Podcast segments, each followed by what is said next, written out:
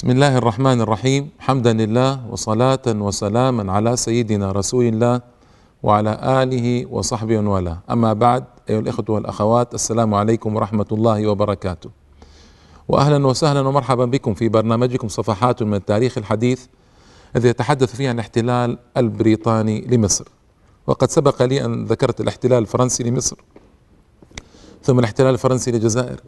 ثم ها هو البرنامج الذي يتحدث عن الاحتلال الإنجليزي لمصر ولعلي في المستقبل نتحدث إن شاء الله عن الاحتلال الفرنسي للمغرب. وهدفي من ذلك أن يكون عند الإخوة والأخوات صورة واضحة قدر الإمكان للتاريخ الحديث الذي غمض على أكثر الناس أكثر الناس اليوم سمعوا بفضل الله تعالى في العشرين سنة الأخيرة هذه سمعوا تاريخ السيرة النبوية والخلفاء الراشدين الدولة الأموية الدولة العباسية الصليبيين التتار سمع هذا. وأفاضل أساتذة أفاضل كثيرون تحدثوا في هذه التواريخ وكتبوا ونشروا أشرطة وانتشرت هذه الثقافة في الناس انتشارا معقولا قدر الإمكان. لكن أزعم أن التاريخ الحديث ما زال معضلة ومجهلة لكثير من الناس ما يعرفونه ولا يعرفون تفاصيله ولا يعرفون حتى الخطوط العريضة فيه ولا يعرفون الأحداث المهمة منه. لذلك كان هذا السبب والله أعلم في بدء هذا البرنامج صفحات من التاريخ الحديث الذي سينتقل بين البلدان والتواريخ الحديثة. إذا أراد الله وفسح في المدة سآتي على آه، تواريخ أمتنا الإسلامية في عصرها الحديث من المحيط إلى المحيط. إن شاء الله تعالى حسب الأهمية والأولوية والقدرة والمكنة آه، وقبل ذلك وبعد توفيق الله تعالى. هذه الحلقة أيضا أخصص عن الخلاف والمهاترات والفوضى الذي قامت في مصر آنذاك بسبب المفاوضات والمشكلات.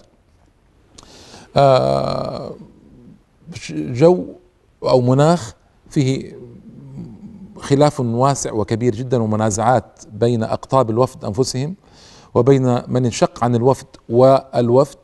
وبين هؤلاء جميعا والقوى السياسية الأخرى في مصر وبين هؤلاء جميعا والقصر وبين يعني القصر والإنجليز وخلاف لا يكاد ينتهي حتى يبدأ ولا يكاد يبدأ حتى ينتهي وهكذا في دوامة ليس بعد دوامة.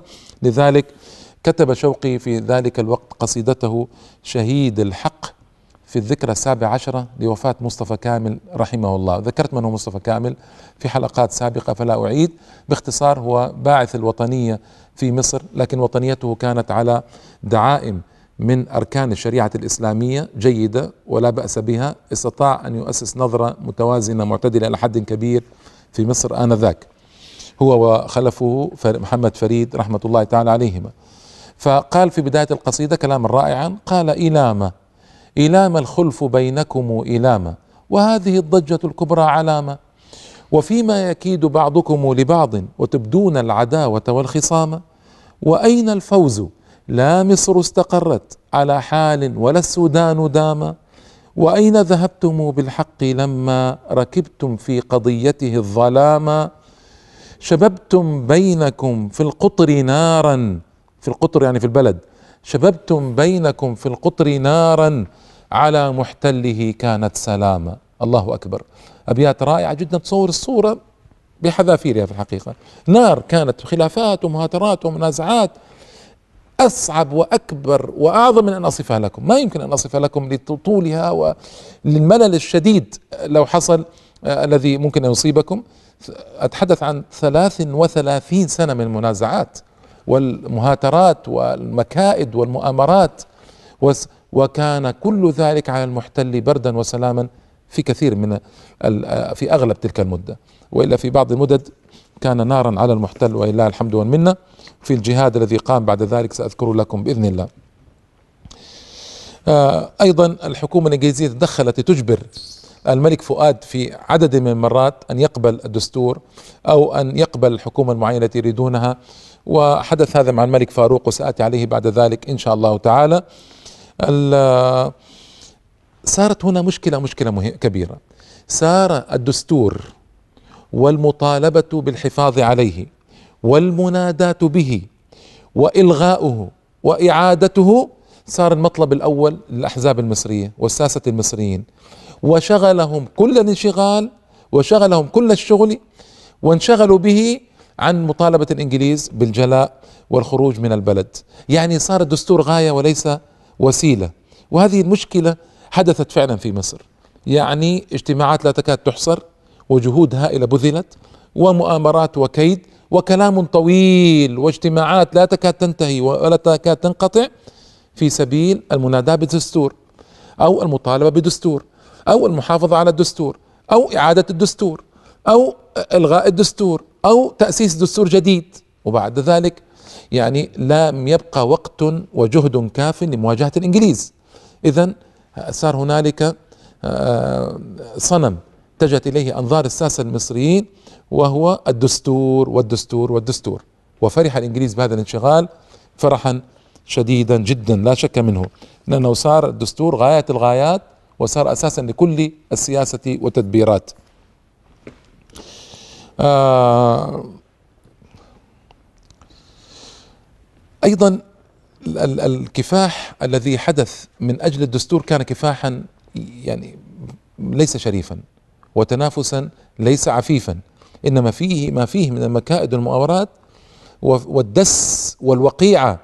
ولو كان على حساب القوى الشعبية ولو كان على حساب الهدف الأكبر وهو الاستقلال وإخراج المحتل الإنجليزي من مصر طبعا هذا آه، أكيد وأكيد ومعروف من التاريخ الحديث. اللورد ويفل آه، قلت لكم هذا لورد إنجليزي كتب كتابا عن إلمبي وصف افتتاح البرلمان الأول سنة 1924 قلت لكم دستور مصري 1923 نص على بدء حياة نيابية فنشأ برلمان 1924 اسمعوا. أما إلمبي فقد كان يراقب هذا المنظر وهو مقتنع بأن السياسة البريطانية المجسمة في تصريح 1922 يعني أنها ستخرج من مصر بشروط أربعة وكذا إلى آخره كانت تسير في طريقها المرسوم. فالوعود البريطانية قد نفذت رغم كل الصعوبات والبرلمان قد قام وعن طريقه سوف تستطيع مصر أن تخرج سياسيين مزودين بسلطات لا تناقش لأنها سلطات برلمانية لا اعتراض عليها. تخولهم هنا الشاهد المهم تخولهم ربط بلادهم مع بريطانيا بأي ارتباطات يرونها. بأي ارتباطات يرونها.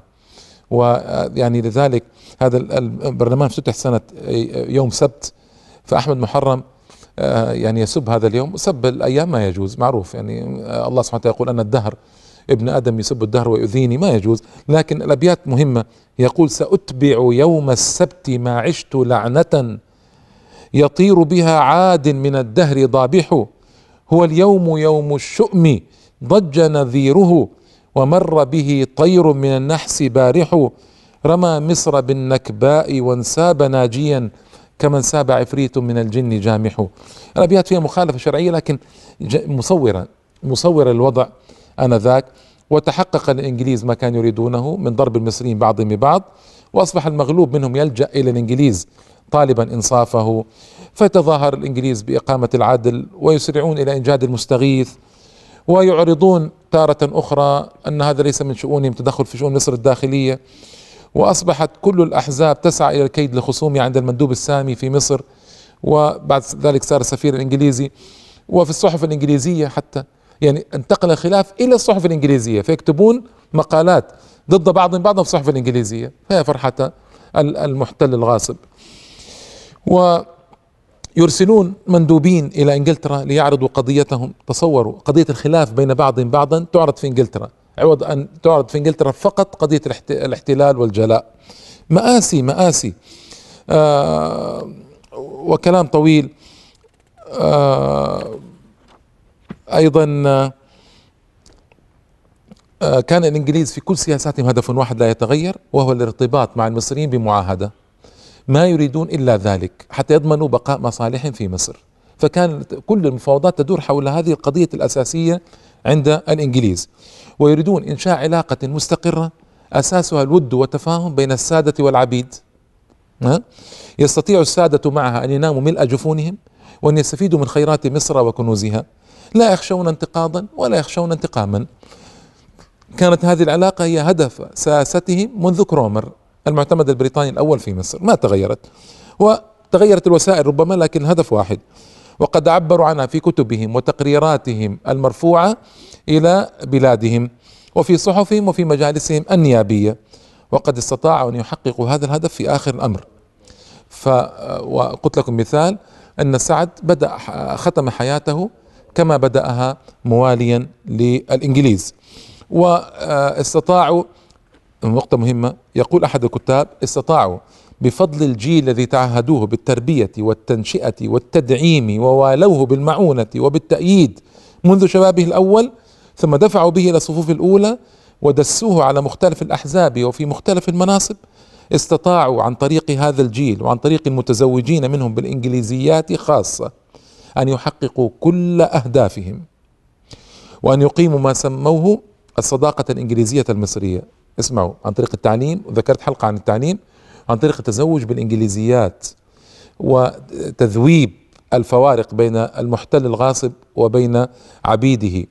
طيب وطبعا أشار كرومر إلى هذه النقطة إشارة واضحة جدا يجب أن لا ننسى أنه لسد النقص الناتج عن عدم الاشتراك في الجنس والعقيدة واللغة والعادات والتفكير التي تكون أساس الاتحاد بين الحاكم والمحكوم يجب علينا أن نحاول ابتداع ابتداع يعني تفكير في وسائل جديدة لمثل هذه الروابط بين الإنجليزي والمصري حسب ما تقتضي به الظروف. ومن أكثر هذه الروابط أهمية أن يكون هناك نظام مدبر لعرض وجهات النظر التي تبدي عطفا معقولا على المصريين. ولا يكون ذلك عن طريق الحكومة البريطانية وحدها بل يجب أن يشارك كل فرد إنجليزي في هذا الأمر وهو يشتغل بالإدارة المصرية. أي فرد إنجليزي يشتغل بالإدارة المصرية لابد أن يظهر نوعا من التعاطف مع المصريين. حتى يكسب منهم ما استطاع أن يكسب. وليجعل المصريين عداوتهم محددة مع المعتمدة بريطانيا مع وزارة الخارجية في مصر لكن هؤلاء إنجليز في مصر أصدقاء لنا وأحباب. قوم يتحدثون حديثا عجيبا وغريبا أكمله بعد الفاصل إن شاء الله تعالى. السلام عليكم مرة أخرى أيها الإخوة والأخوات. آه كنت قد وقفت إلى آه في قبل الفاصل عند استفادة الإنجليز من خلاف القائم في مصر وأيضا خطط الإنجليز في تقوية الروابط مع المصريين أو مختلف آه المصريين.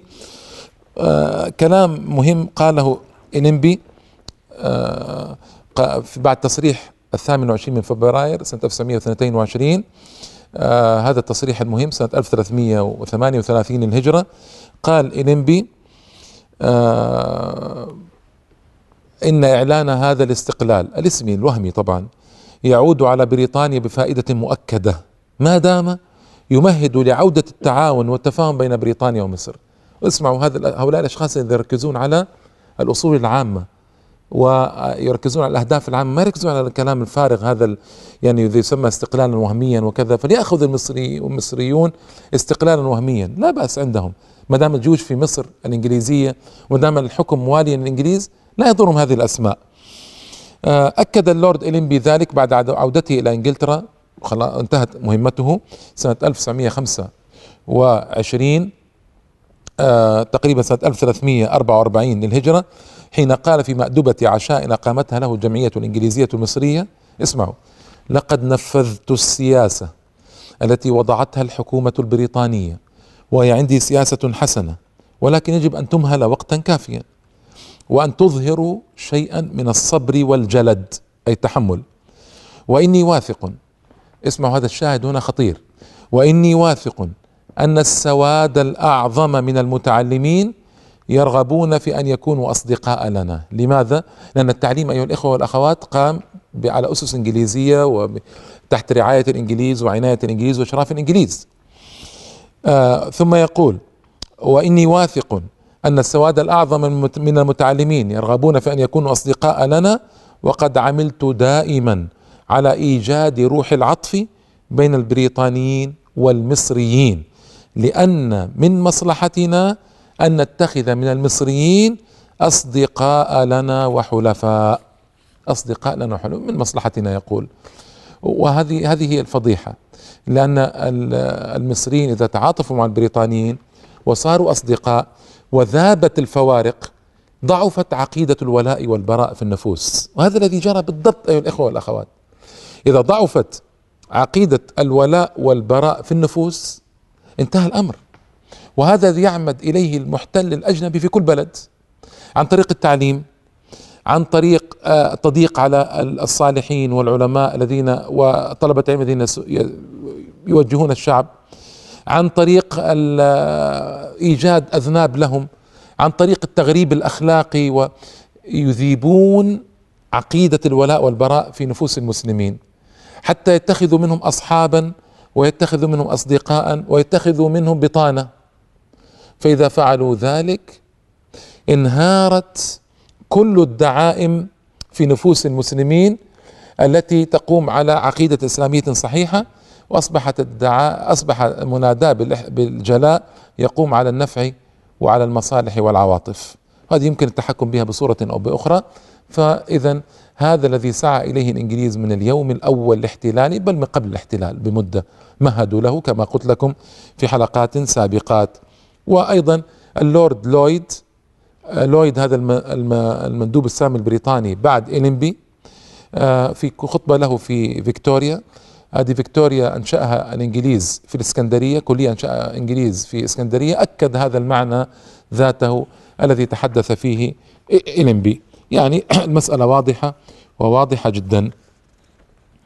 آه ال ال الوفد كما قلت لكم ما استطاع للأسف الشديد أن آه يوجه جموع الشعب لأسباب كان منها أيضا انصافا له أنه لم يستطع أن يتولى الحكم إلى مدة قصيرة من المدة الطويلة هذه 33 سنة آه لمدة عامين أو أقل قليلا حتى برئاسة سعد زغلول من مارس إلى ديسمبر 1924 ولكن السؤال المهم أيها الإخوة والأخوات هل جنحت بريطانيا دوما لقضية الصداقة والتعاطف مع المصريين وإنشاء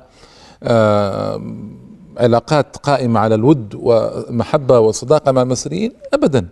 يعني هذه إذا رضخ المصريون أو إذا لم تتضارب المصالح آه، مصالحهم الخاصه مع هذه السياسة لكن إذا تضاربت إذا تضاربت مصالحهم مع هذه السياسة أو لم يرضخ المصريون لا يمكن. يعني أنا أعطيكم بعض الأمثلة المهمة. بريطانيا استخدمت القوه طبعا في ثورة 1919 وبقوة. لجأت أيضا إلى استخدام القوة والتهديد عقب مقتل آه، آه، لي ستاك السردار الإنجليزي أي رئيس الجيش الإنجليزي في مصر والسودان آه، وأرسلت إلى مصر بقوات بحرية وبرية جديدة وفرضت شروطا عنيفة سآتي عليها. في 30 آه، مايو 1927 أرسلت من مالطا إلى مصر إلى مصر ثلاث بوارج حربية لتأييد رأي إنجلترا في مسائل خاصة بتنظيم الجيش المصري.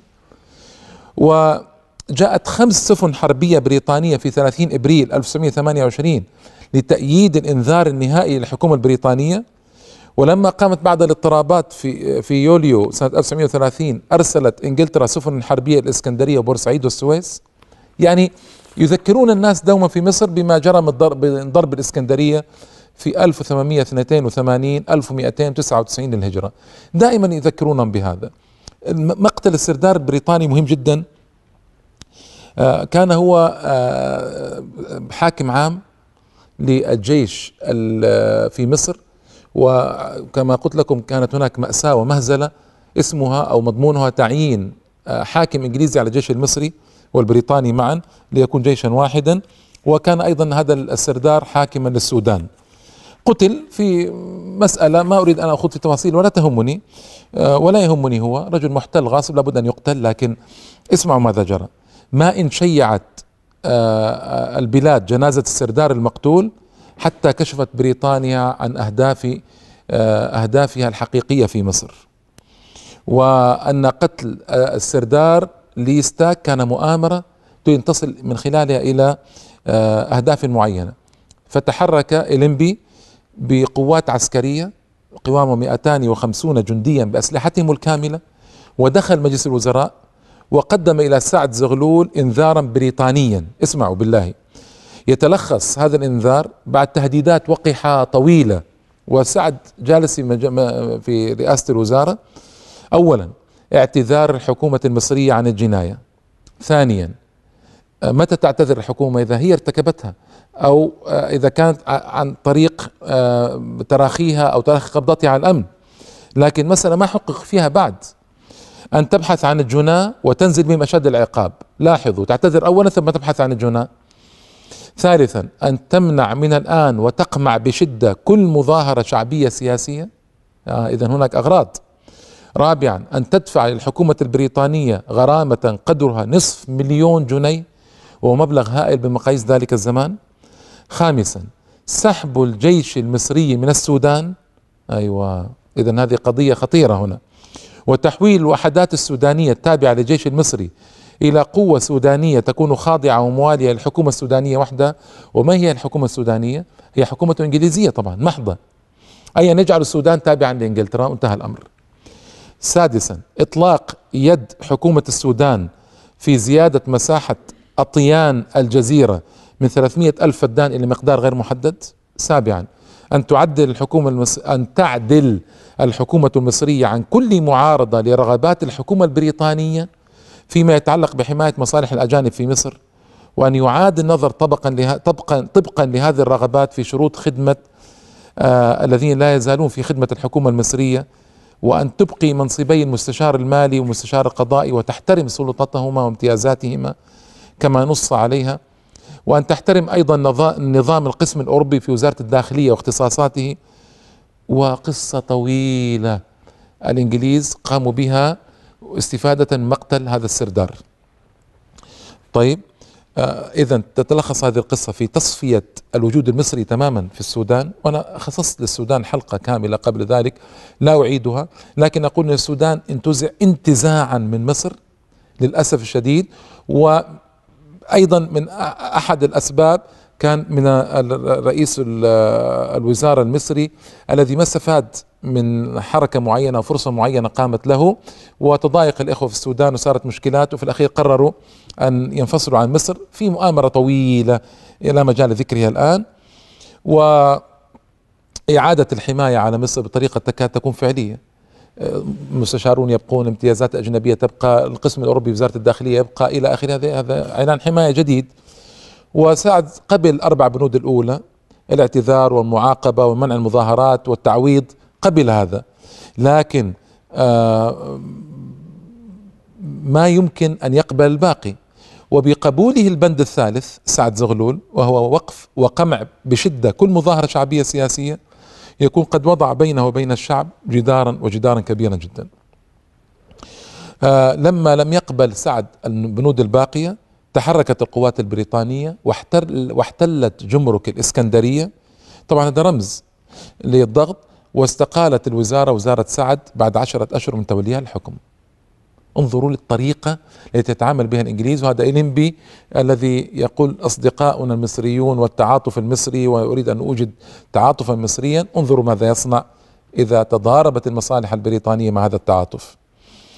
طبعا بعد ذلك عملوا آه، وزارة برئاسة زيور باشا. زيور باشا آه، رجل ضعيف جدا لا قيمة له في الحقيقة شعبية آه، وجيء به لأسباب معينة. زيور باشا هذا موصى به من الاحتلال وموصى به من القصر السراي. سلم الأمر بالكامل وقبل بشروط إنمبي. حاول أن يماطل في قضية 300 ألف فدان هذه وكتب إلى مندوب السامي البريطاني يرجوه تأجيل هذا القرار لأسباب صناعية ولأسباب تجارية. وليس لأسباب شعبية. آه، فقد كان زيور يمثل كبار ملاك الأراضي في مصر وإطلاق يد بريطانيا في أراضي الجزيرة في السودان آه، يؤثر على أسعار المحاصيل الزراعية في مصر وخاصة القطن. وما يريد هو أن يباع القطن المصري بأبخس الأثمان لأن مصالح كبار التجار تتأثر بهذا. وطبعا حدث ما حدث. وجيء بوزارة الداخلية بإسماعيل صدقي وحصل في مصر اضطراب كبير وضخم عقب هذه القرارات كلها. أنا فقط أتيت بهذا مثالا لنوضح الرحمة الإنجليزية والتعاطف الإنجليزي مع المصريين وحب الإنجليز للمصريين. كيف يفعلون؟ ويهددون ويقتحمون مجلس الوزراء ويهددون بلغة وقحة ويفرضون ما يشاء تحت حرابهم وتحت قوتهم في مصر. آنذاك في الحلقات القادمة إن شاء الله ستتضح أكثر فأكثر الفساد البريطاني في مصر والنظرة البعيدة تماما عن حقوق الإنسان وعن حريات وحرية التعبير التي يتشدقون بها دوما وأبدا وأنهم قوم أصحاب مصالح لا أكثر ولا أقل. إلى اللقاء والسلام عليكم ورحمة الله وبركاته.